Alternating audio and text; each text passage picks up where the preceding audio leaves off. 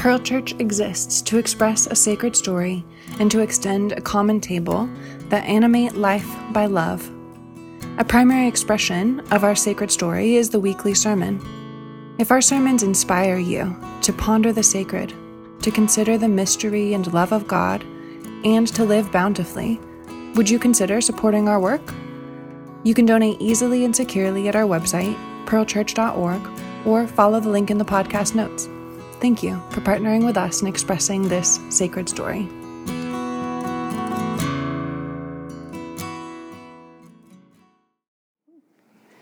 Good morning. My name is Carrie Kondor, and along with Sherry, Rachel, Tino, and Mike, I have the privilege of serving on your oversight team. Before I start, I just want to extend love to all of you on Father's Day, but I won't be talking about Father's Day this morning. Um, as you know, and as my, uh, Ben explained earlier, we, each summer we have the opportunity to speak to our beloved community and share more deeply about who we are and our heart for Pearl with the intention that you may know us more deeply. For those of you who don't know me, I grew up in Portland. I am an educator and administrator for college students pursuing a teaching career. I'm also a wife and partner to Andrew and we are parents to a nine year old little girl, Natalie. I love yoga, being outdoors, and playing board games. Although my daughter will probably tell you my hobby is working. um, but please invite me to your game nights. That'll help, right? I'm trying hard to counter that. So, Andrew and I found Pearl about 15 years ago, and we love this community. And we're grateful to grow with you and learn how to love each other more fully. Thankfully, Mike and Ben remind us, those on the board, that the goal of the oversight team is not to deliver a sermon. Rather, the goal is for our community to get a window into the lives and hearts of those who serve on the board. Today, I share some reflections with you on the pandemic and the challenges and comforts of integration at this time. One of Pearl's values is integration, and I'll read our definition that you can find on the website. It says Jesus was present to every person and every moment, from the innocent to the unnoticed, from the wilderness to the cross. He knew that even the outcast, even shadows, have a place. We therefore value embracing every person and engaging every moment, trusting that everything belongs. The phrase within that value statement that's sticking with me is embracing every moment and engaging, I'm sorry, embracing every person and engaging every moment. It's been a wild ride of moments for our family over the past few years, and I'm sure you can relate to that.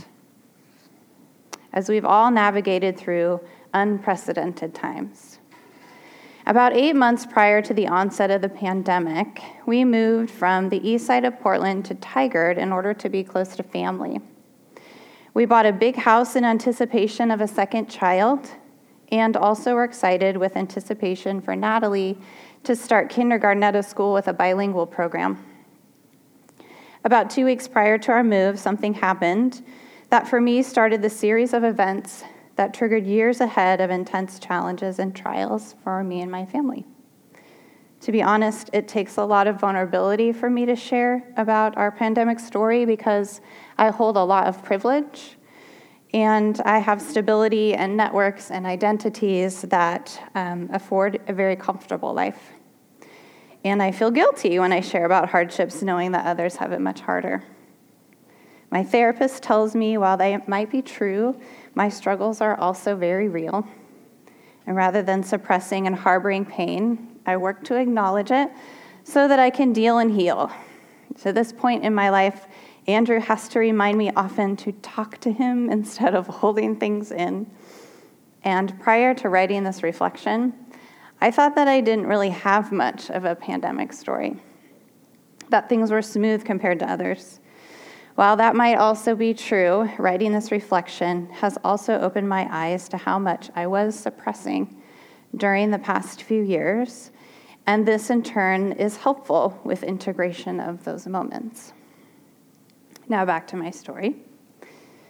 Two weeks prior to our move, I was pregnant and had passed that point in the second trimester where they say it's safe to share with others.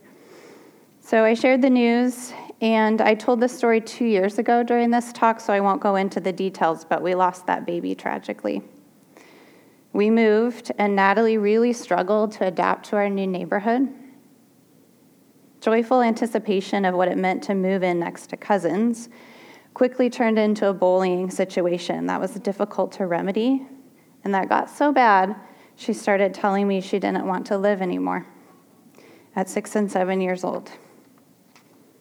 When the pandemic hit, kindergarten went online, and both Andrew and I were working from home, trying to juggle the new normal of parenting, working. Okay. I told Andrew to just, have some tears. He did yeah. Um, the juggle in parenting, working, and guiding Natalie through the rest of kinder and first grade on an iPad in Spanish. Hoy sé hablar un poco de español, pero entonces sabía unas tres palabras. means today I speak a little bit of Spanish, but back then I knew about three words. I worked for Concordia University, and as many, as, uh, many of you may remember, the university, university shockingly announced its closure in February of 2020 and closed at the end of the term. I went on unemployment as many others lost their job or changed jobs during the pandemic. Soon after, I was hired at Linfield University. I started that job in August 2020. Natalie went to daycare as they were allowing educators and other essential workers to bring their children to daycare, and Linfield held in person classes that fall. Within two weeks, Natalie caught COVID. She was fine, but uh, this was before vaccines, and it made us all very anxious. We pulled her out of daycare, and we were all back juggling work and school at home. I was lucky to be able to access mental health care for myself and Natalie. Fast forward to January 2022, Andrew deployed to Qatar. I was lonely, scared, and exhausted. My mom came to help me, but unfortunately, she fell down our stairs and broke several bones and needed surgery. She couldn't help after that. My cat got attacked it sounds like a country western song, doesn't it? My cat got attacked and also needed surgery, and then she started peeing all over the house and attacking me, so it's been a time. And although we are very much on the upside of healing as a family, the pandemic is not really over, and the struggles of many endure. I'm grateful for this community at Pearl. I know all of you can relate to the difficulties of living through the pandemic and we all have our COVID stories, and it's not over. We call this unprecedented times, destabilizing. Lately, I've been trying to practice integration. My faith, daily responsibilities, the pull of work and parenting and being a good partner, practicing mindfulness and being in the moment, feeling all the feels, even the depths of the sad ones having an awareness of what is, practicing gratitude, and thinking less about doing things just to please others. Trying to say no as a way to say yes to myself and healthy life integration. Stabilizing. Understanding that everything belongs and every person and every moment belongs. Whether this desire for renewed, more focused integration is just a stage of a typical development for a 42 year old woman or exa- it's been exaggerated by these unprecedented times, I'm not quite sure. Some recent articles and podcasts I've come across have piqued my interest further on integration, post trauma, or destabilizing event. So I recently read an article in the Georgia State University Research magazine called Two Years of Trauma.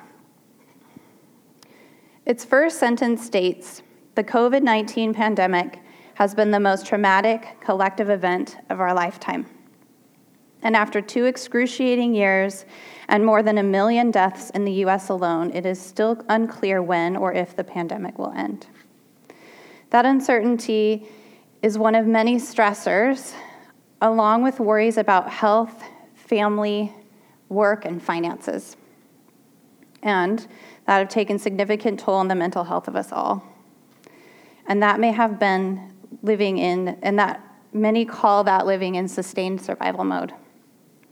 As a former elementary and middle school teacher and now teacher of people learning to become teachers, my attention naturally falls heavily on kids.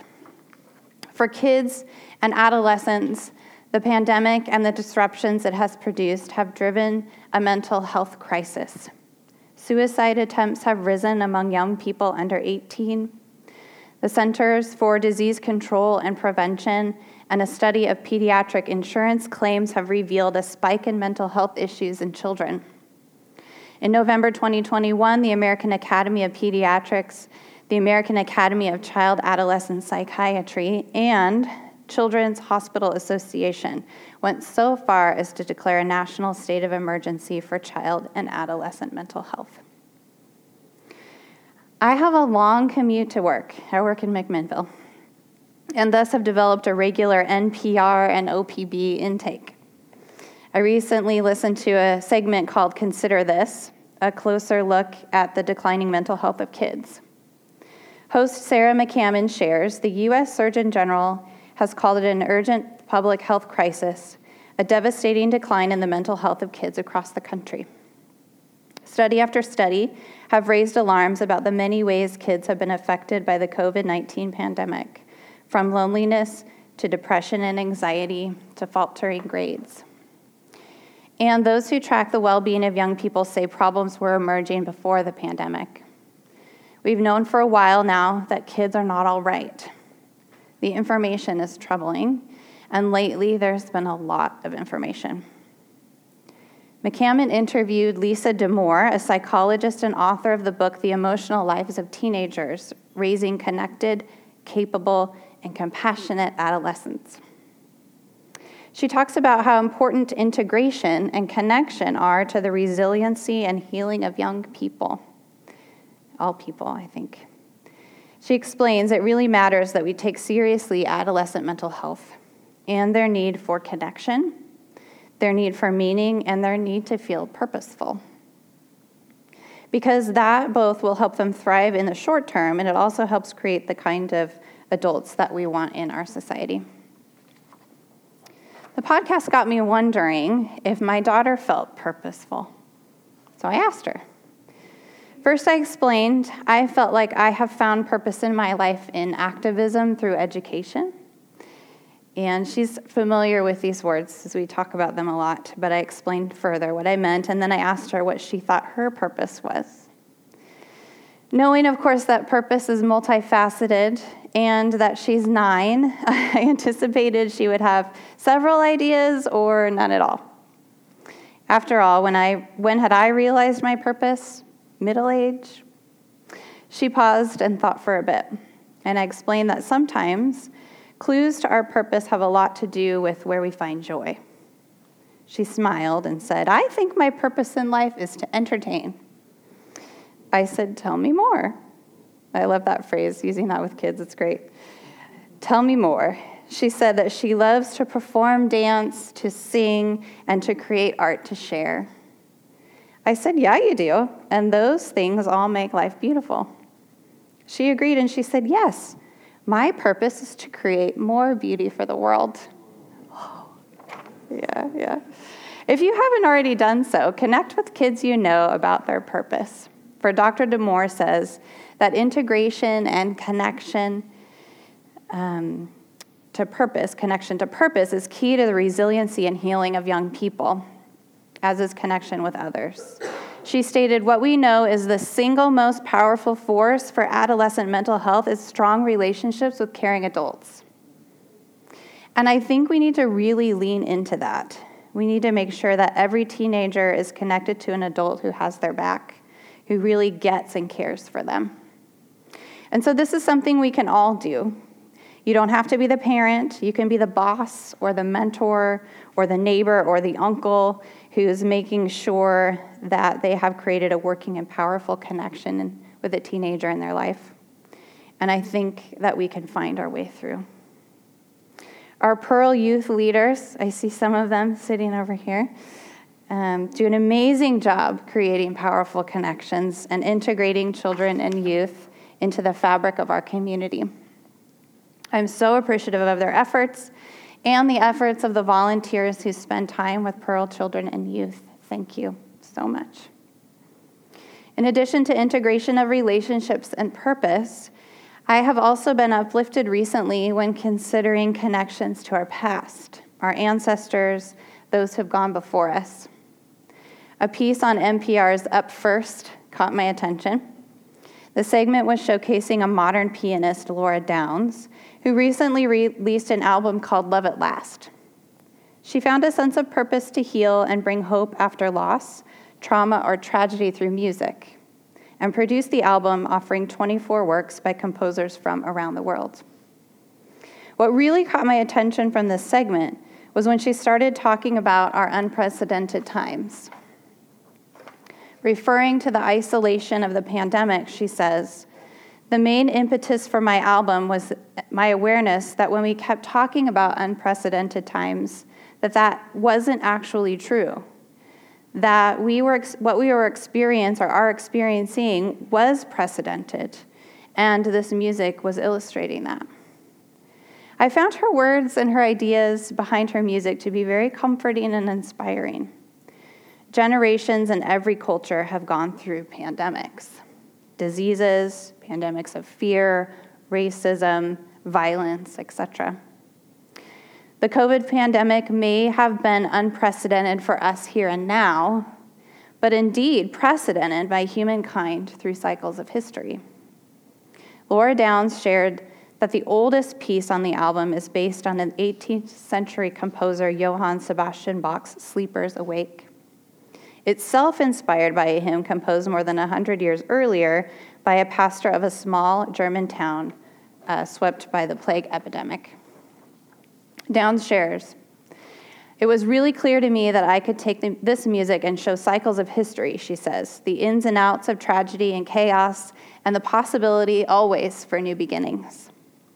The album's title comes from a poem by Shaul Tchernichovsky, yes, written in Odessa in 19, 1894, shortly before the anti Semitic violence in his native Ukraine, the Russian Revolution, and two world wars that he witnessed until his death in Jerusalem in 1943. The poem concludes Let the time be dark with hatred. I believe in years beyond. Love at last shall bind all peoples in an everlasting bond. So here we are, sitting at Pearl, sitting in what we hope to be the ending of a pandemic. Thank you to those of you who share your pandemic stories. And for those who may be ready to share, this community is here for you, the authentic you.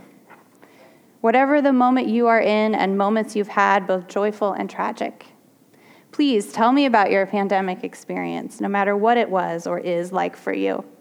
Maybe you didn't struggle. That's okay. Maybe you're still deep in the trauma. That's okay to share too. For it is through connection and sharing our struggles and triumphs that lead to everlasting bonds with one another as we integrate healing, purpose, and love into our lives in this moment. Integration. We value embracing every person and engaging every moment, trusting that everything belongs. Integration today, as we consider the times we have all been through, may come in so many forms. Feeling as if we've been in the shadows and in the wilderness. Integration of the effects of the pandemic with new struggles, unexpected life situations, and yearning to move forward. What's our new normal? Our new ordinary world? I love how Ben encouraged us a few weeks ago to welcome the divine into the textures of our ordinary world. Perhaps integration comes in the form of a renewed sense of purpose, or maybe it's steadfast. What is my why in this moment, in the ordinary, in the extraordinary? And how is this integrated into my life? Maybe it's varied, maybe it's constant. Whatever the why, we know that understanding a sense of purpose helps with improvements in mental health, building connection with others, and a sense of belonging. I've asked Ben to play a track from Lara Downes' Love at Last album to pause and consider the unprecedented times and ways that purpose, your why, connection, and love integrate now for ourselves and for our community. And if you aren't sure of your why, I invite you to consider what brings you joy or what you're doing when you realize a bunch of time has passed and you didn't even realize it. There's clues there. So go ahead and play a clip from her album.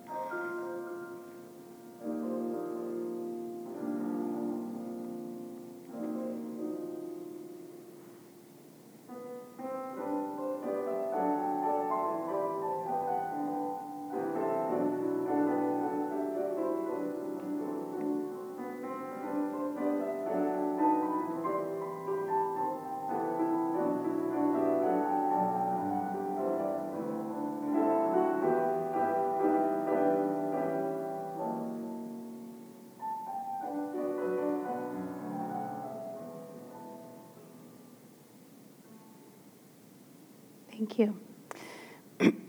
Excuse me. Downes's intention for her music is that it communicates the ins and outs of tragedy and chaos and the possibility always for new beginnings. I'd like to share Shaul Tchernichovsky's 1894 poem with you as I wrap this up. A side note I have to say it. Although I'm tempted to change his use of word to, of man to person, I will stay true to his original words in his poem. After all, the antiquity of the language is another reminder of precedented times and resiliency that reemerges time and again. So here we go. Laugh at all my dreams, my dearest. Laugh, and I repeat anew that I still believe in man and I still believe in you. Let the time be dark with hatred. I believe in years beyond.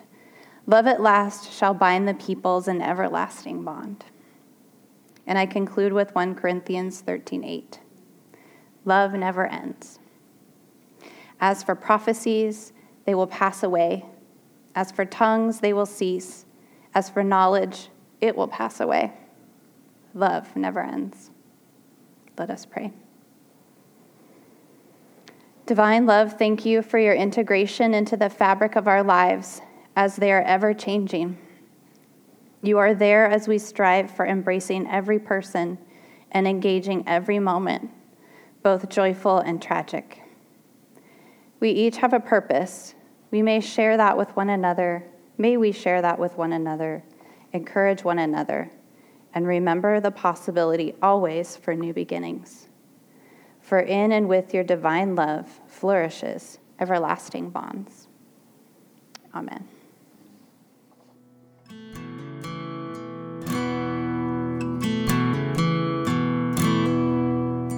We hope that this sermon inspired you to ponder the sacred, to consider the mystery and love of God, and to live bountifully.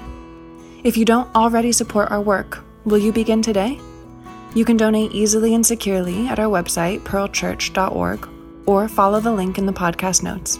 Thank you for partnering with us in expressing this sacred story.